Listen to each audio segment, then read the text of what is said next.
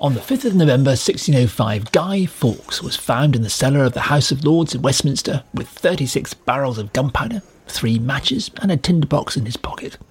He was going to blow up King James I and his entire parliament. Or so we are usually told. The problem is that there's not a single shred of reliable historical evidence that any of it ever happened.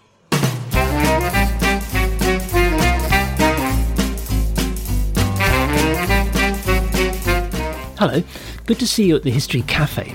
This is where we come to talk usually about historical stories everyone knows. Just want to try out some new ideas. I'm John Rosebank. And I'm Penelope Middlebow. At the History Cafe, we revisit stories that have got stuck in our collective memory, but just don't look quite right to us. So get yourself a coffee, pull up a chair, let's see what happens.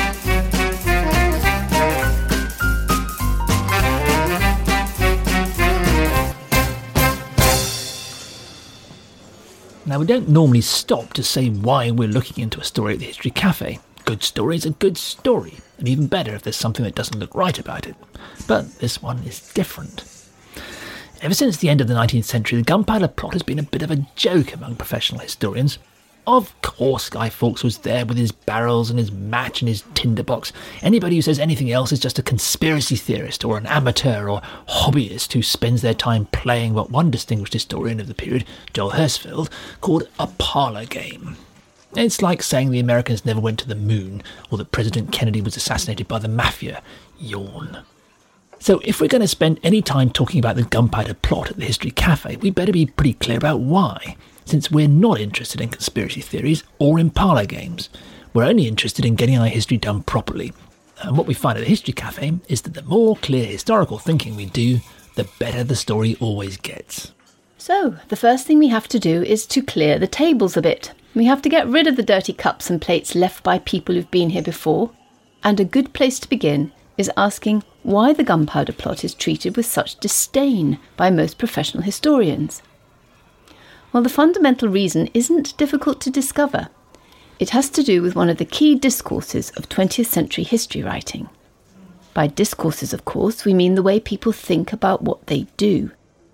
Historians always have to understand discourses if they're to assess the evidence any period has left behind, and that includes the history books historians themselves have written in the past. Now, the key to understanding most of the history books written about the 16th and 17th centuries, before, say, about 1970, was that they were written from a Protestant point of view. The English Protestant Reformation was, well, quintessentially English. Protestantism was, according to most 19th and 20th century historians, part of England's true character. It fits in neatly with her triumphant march towards democracy and greatness. Catholicism was medieval and corrupt and horribly un English. As we'll see in another of our History Cafe conversations, the humorists Walter Sellar and Julian Yeatman, who wrote 1066 and all that, for many decades the best selling satirical history of Britain, had some very funny and very perceptive things to say about English historians and their love affair with Protestantism. But of course, the gunpowder plot fitted very comfortably into this Protestant English story. It was, according to most 19th and 20th century historians, a desperate, bloodthirsty bid by Catholics, the flailing at a last broken straw, a final violent, useless attempt to halt the complete victory of the Protestant Church in England. So, of course, it must have happened exactly as we've been told. But that's not all. Late in the 19th century, Catholic historians, and especially the Jesuit Father John Gerard, began to question this Protestant account of the gunpowder plot well, Gerard had his own reasons. The Vatican was at that time busily canonizing martyrs from the Reformation period. Meaning making them saints of the Catholic Church. But the English Jesuits were finding it difficult to get some of their Reformation heroes canonized because everyone believed that they'd been wrapped up in this terrorist plot to blow up the English Parliament. So Gerard set about clearing their name. They had been framed, he said, it had all been a government conspiracy. Well, Father Gerard has been followed by other Jesuit historians, notably Father Francis Edwards, who began writing about the gunpowder plot in the late 1960s, and he became so obsessed with the story that staff at the Public Record Office nicknamed him Gunpowder Edwards. Now, of course, many historians just wrote Gerard and Edwards off simply because they were Jesuits. and because they had a particular point to prove. As if the Protestant historians in their turn didn't. But it does have to be said that, unfortunately, much of these Jesuit historians' work wasn't very convincing. It's laced with rather too many speculative assumptions and tended to get detached from whatever else we know about the context and the period. Convinced of the innocence of the plotters, these writers were perhaps trying too hard. All ends up looking rather like another conspiracy theory. Let's just say at the outset that we think it's best not to use their material in our conversation at the History Cafe. But the sad result of all this was that professional academic historians, even those writing in the last quarter of the 20th century, when the writing of English history began to be much less narrowly Protestant, even these historians have been mostly inclined to treat anything to do with the gunpowder plot as a bit of a joke. It's something for amateurs or popular writers, for Jesuits with an axe to grind, a parlour game, something that's beneath the dignity of the professional. Now, we want to argue that that's a pity and rather unhistorical. That's for at least three reasons. The first is that the more we look at the gunpowder plot, the more we discover that it could offer important insights into the working of the court of James I of England. One reason for this is that a great many people doubted the government account of the plot right from day one, right from the very beginning. Even before the plotters were put on trial, there were allegations that the whole thing was a trick, hatched by the King's chief minister, the Earl of Salisbury, Robert Cecil, who probably pronounced his name Cecil as his family does today, but we'll stick with Cecil for now.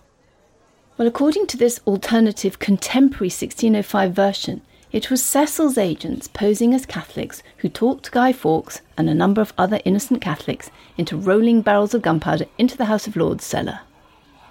Even by the time Fawkes, broken by torture, struggled up the scaffold and, according to an old tradition, threw himself off, breaking his own neck and cheating the executioner of the pleasure of disemboweling him alive, fingers were already openly wagging in the direction of, yes, the King's Minister, Cecil.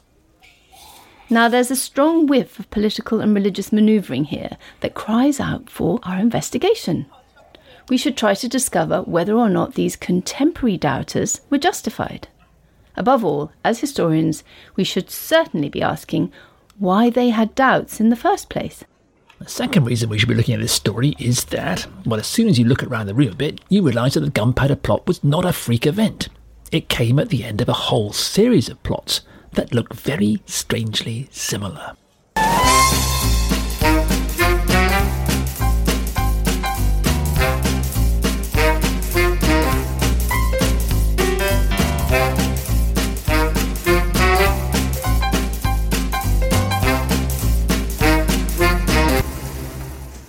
Professional historians tend to laugh at the 1605 gunpowder plot to blow up the English Parliament, and at anyone who even suggests it wasn't exactly as reported.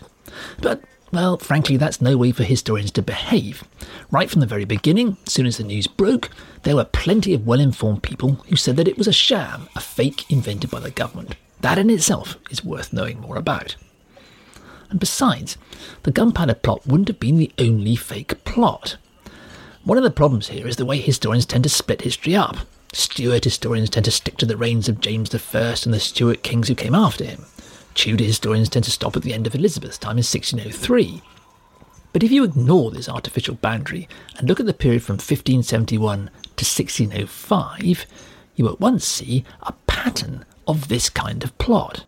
In fact, there was an astonishing number of plots in the 35 years between 1571 and 1605, the year of the Gunpowder Plot. There was the Ridolfi plot, the Throckmorton plot, the Parry plot, the Babington plot, the Lopez plot, the Essex plot, the Main plot, the Bye plot, and no doubt others besides. Now, the striking thing is that very few historians these days believe that any of these other plots was entirely what it seems.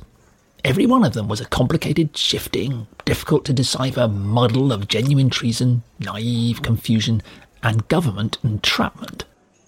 Crucial evidence kept going mysteriously missing or being inexplicably discovered. Much of it was procured through torture and would have no standing at all in a modern court.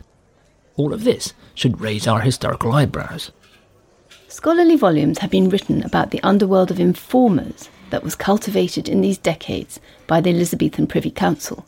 Obscure men who made it their business to acquire information that might or might not be true, but could perhaps be useful to councillors interested in eliminating a rival or pushing an agenda. Therefore, all the material surrounding these plots has to be approached with extreme caution. Nothing is necessarily quite as it seems. And then we're somehow supposed to believe that the shutters suddenly clanged down on this dodgy and obscure underworld at some moment between 1603 and 1605. After the first few months, the court of James I was, we are to suppose, suddenly cleansed of all this nonsense. Somehow the gunpowder plot, two years later, was quite different from all the others that came before it.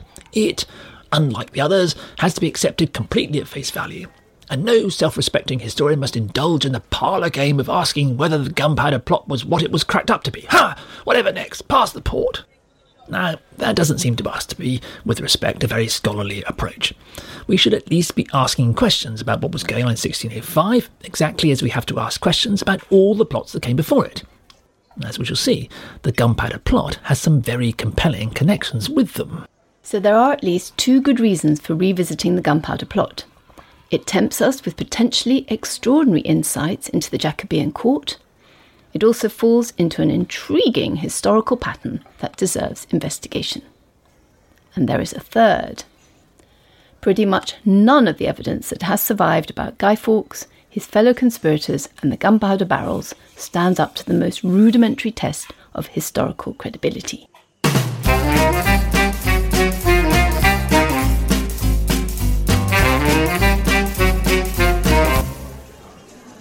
Overwhelming difficulty with the gunpowder plot is with the evidence.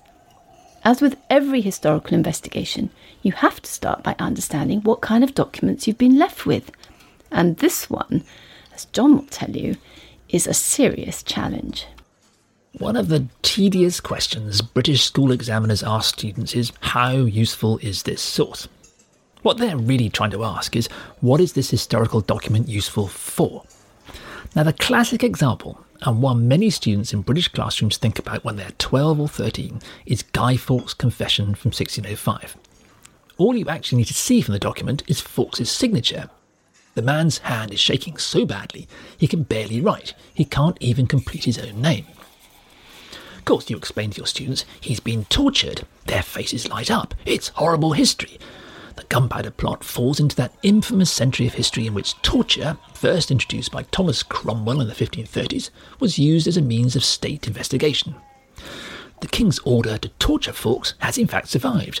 They were to start with something mild, probably the manacles, suspending him by his wrists, and proceed to the worst, presumably the rack, a machine for stretching a man by his arms and legs, pulling them out of their sockets. So you ask your students, what difference does it make to this confession he's been signing? There's a hand up at the back. We can't believe it. He's so afraid he'd sign anything. Yeah, excellent. So we'll just screw up Guy Fawkes' confession and throw it away. Is it just no good to us as historical detectives? Longer silence this time. Well, who was telling Guy Fawkes what to write? His torturers.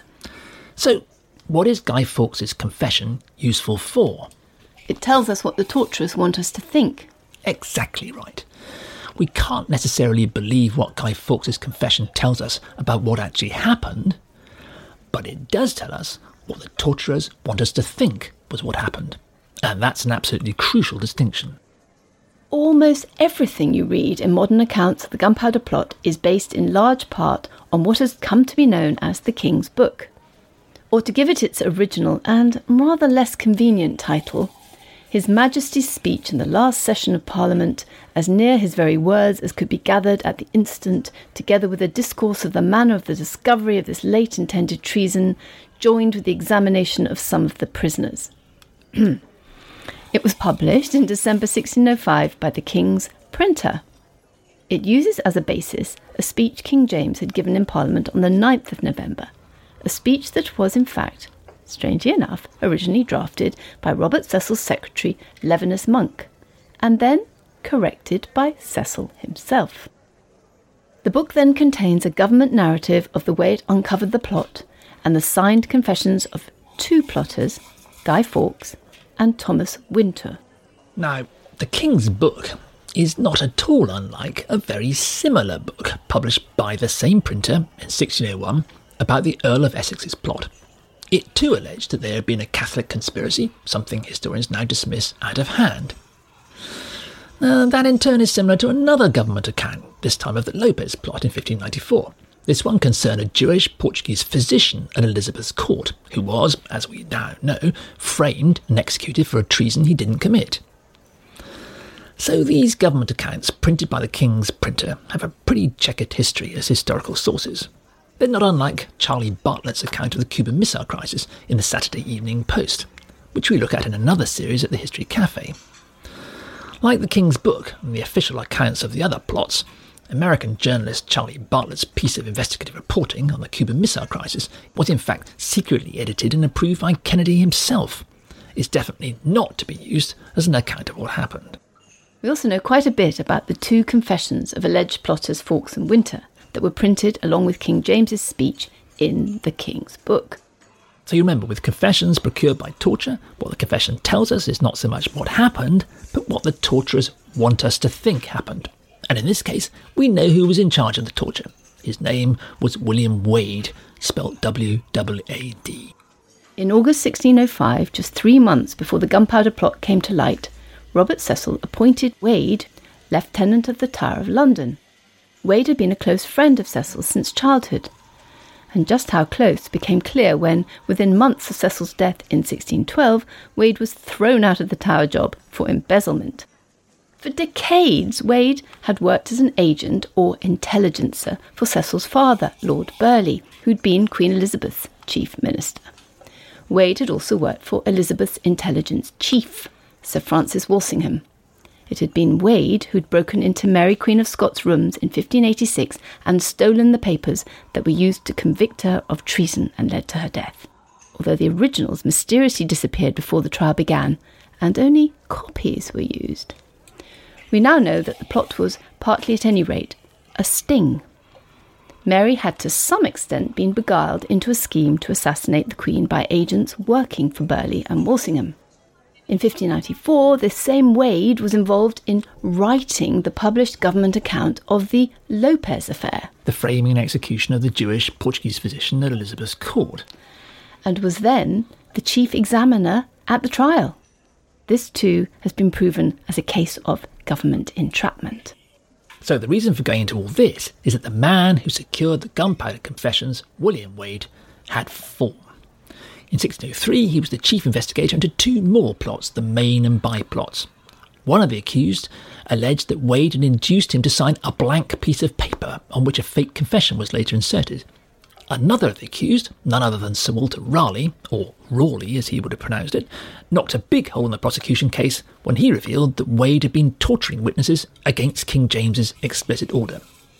As we shall see, Raleigh escaped execution, though he was still imprisoned in the Tower at the time of the gunpowder plot. So, there's no doubt at all that Wade was an unscrupulous operator with a long and unsavoury reputation for fabricating evidence and for using and threatening torture. And his speciality was interrogating Catholics. He even ran his own network of intelligencers to track them down. No surprise to discover, therefore, that in 1605 it was William Wade, now Lieutenant of the Tower of London, who somehow induced both Fawkes and Winter to give their full confessions. That in itself ought to sound our historical alarms. It connects the gunpowder plot directly to the entrapments and half truths that pepper the decades from 1571. In fact, we know a lot more about how Wade obtained these particular confessions in 1605, and it's pretty ugly.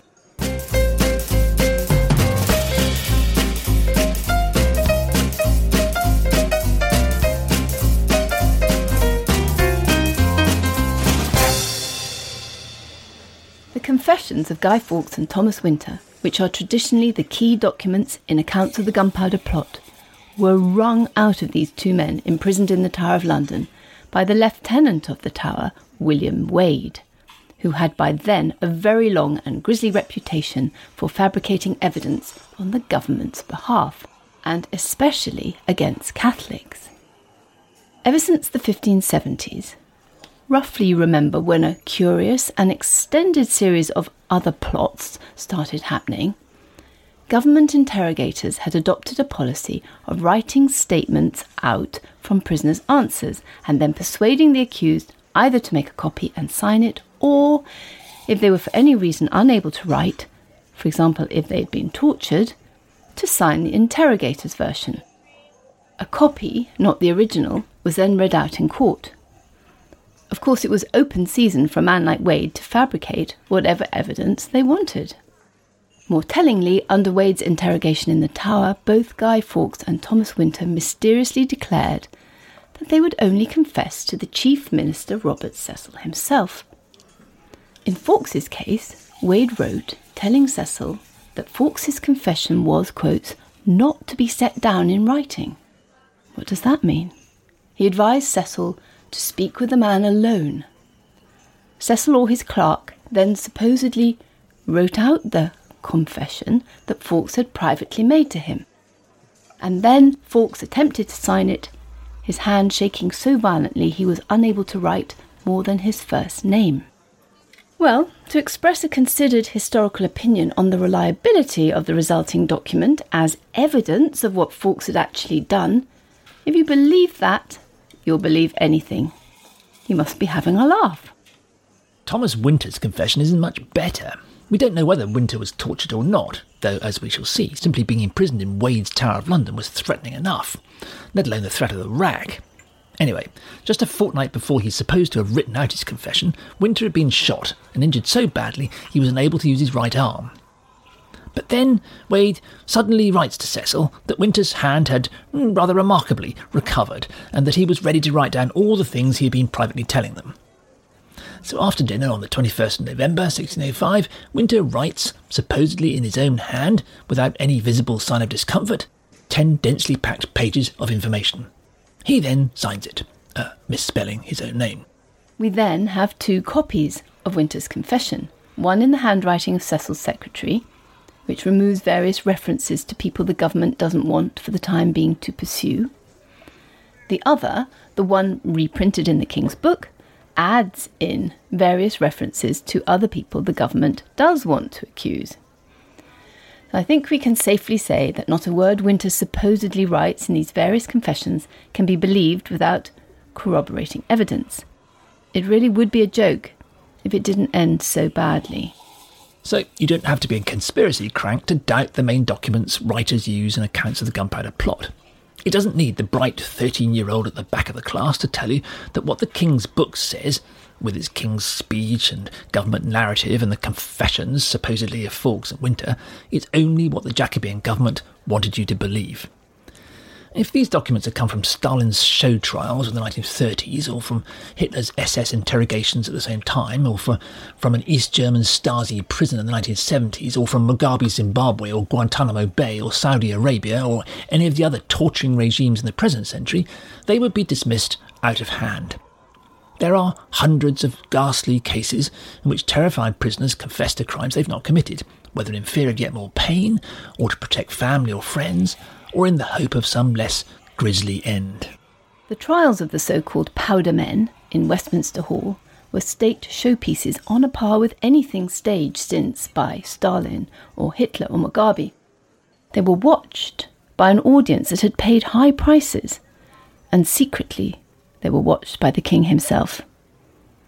Only one of the accused pleaded guilty. This is important. Only one of the accused pleaded guilty, Sir Everard Digby, and he only did so in the hope he'd be executed by beheading rather than by hanging, being cut down, and then being disemboweled and dismembered alive. He was turned down. All the others blankly denied their confessions in court, which, according to a later chronicler, excited some surprise. Only if you ignore everything about the way official investigations and state trials were conducted at the turn of the 17th century would you take any of these documents at face value. They tell us, as any school student will tell you, only what Robert Cecil and his government wanted us to think. Or to be strictly accurate, this material is useless as evidence of the facts without reliable, corroborating evidence. And here's the central difficulty with the gunpowder plot there isn't any.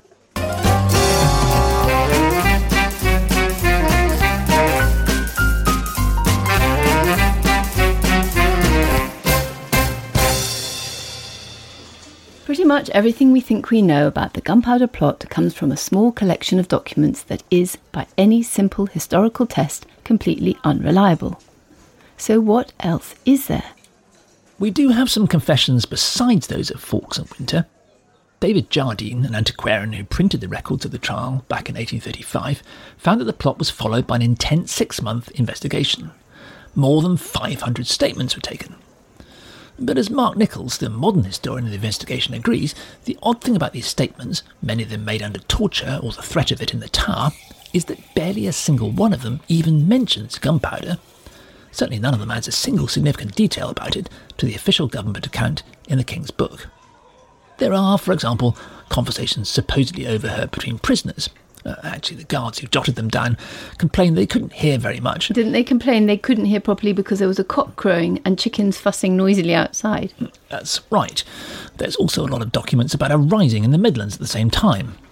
But virtually all the evidence we have about the gunpowder plot itself comes from the government's own narrative and Fawkes and Winter's confessions. And that, as we've seen, simply doesn't give us a shred of reliable historical evidence about what actually happened. So, this Victorian antiquarian Jardine complained when he started to write his account of the trial, quotes, There's no state trial since the date of Henry VIII so barren of facts and so totally devoid of reality. I'm going to say that again. There is no state trial since the date of Henry VIII so barren of facts and so totally devoid of reality. End quote. It was the only trial he could find where the sole surviving account was the government's officially printed version, which, he wrote, quotes, was published not for the purpose of conveying accurate information, but of suppressing and colouring the truth, and of circulating such a version of the story as suited the objects of the government. And then it gets worse. The surviving records have probably been tampered with. The lead lawyer in the gunpowder trial was the Attorney General Sir Edward Coke, spelt C O K E. In the years afterwards, he unaccountably carried around with him a buckram bag, a bag made of stiff cloth. Finally, in 1618, after he'd been sacked in disgrace, Coke's buckram bag was seized, and in it were discovered the interrogations and other papers from the gunpowder plot, many of them in Coke's annotated copies. Why he carried them around with him in his bag for 13 years is a mystery. Anyway, the documents eventually found their way into the state papers, and at some time early in the 19th century were bound together into a separate volume marked Gunpowder Plot Book. Well, we've no idea what Coke or anyone since might have added, changed, or removed, or if his copies were faithful to whatever originals there might have been. But it's these documents, the ones from Coke's buckram bag, along with the King's book, that are the basis of pretty much all modern historical writing on the plot. There are a couple of other contemporary accounts of the plot, and most books quote extensively from them, but these accounts are also extremely questionable. They were apparently written in the months after the trial by Jesuit priests eager to prove that their priestly brothers were not behind the plot. So they set out to shift the blame away from the Jesuits and onto Fawkes and the other laymen who'd been accused and convicted and who were by then dead.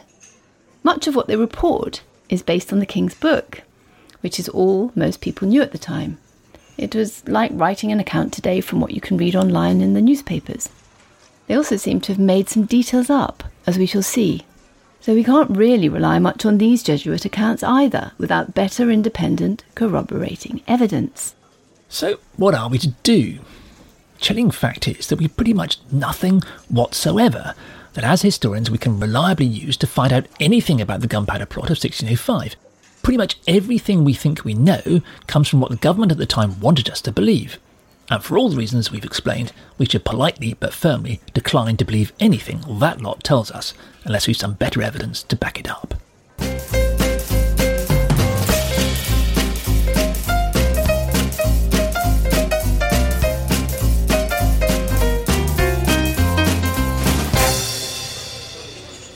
None of the evidence usually used to tell the story of the gunpowder plot stands up to serious scrutiny.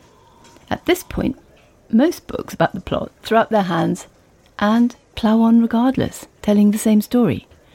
Perhaps they think it's a pity to waste such a good story. We found ourselves doing the same thing when we started to think about the gunpowder plot. Everyone repeats the same details, reports the same conversations, draws a veil over the complete unreliability of the evidence.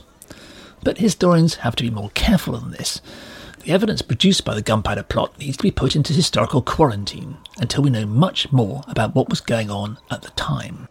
The best modern accounts of the plot, like God's Secret Agents by Alice Hogge, also hunt around for other contemporary documents. She uses, for example, letters written to English ambassadors abroad or from foreign ambassadors in London.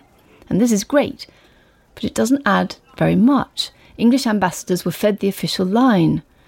Foreign ambassadors in London were notoriously prey to gossip and tittle tattle, and even more so to outright government propaganda. Even if we throw in this additional evidence, it still leaves us desperately short of anything reliable enough to tell us what any of the alleged plotters were doing for almost any of the years, months, and days leading up to November 1605. So, should we just give up? No. Okay, but it means it's time to make some fresh coffee, maybe make it as strong as we can, and adopt a completely different approach. It's going to call on all our skill as historians, but hey, that's what History Cafe's about. This is certainly not the only well known historical story for which there is absolutely no reliable evidence. The story, for example, of Jack the Ripper is another, and we'll talk about it at the History Cafe. It's another story laughed at by many professional historians and scribbled all over by improbable and unbelievable conspiracy theories. But tackled with wit and care, it offers us really important insights into Victorian society and the Victorian press. So, what do we do about the gunpowder plot? Well, we have to look around the room, pull up some more chairs, in this case a lot of them. We have to use every historical skill we possess to build up a picture of the contexts and discourses that surround our event. We have to approach this story by asking very seriously what else was going on at the time. And the results are pretty amazing, as we shall start to see next time at the History Cafe. For more on this story and others at our History Cafe, go to historycafe.org. There you'll find information about us and also about further reading you can do. It's also a way to ask us any questions you might have. Or contact us on social media at History Cafe Pod.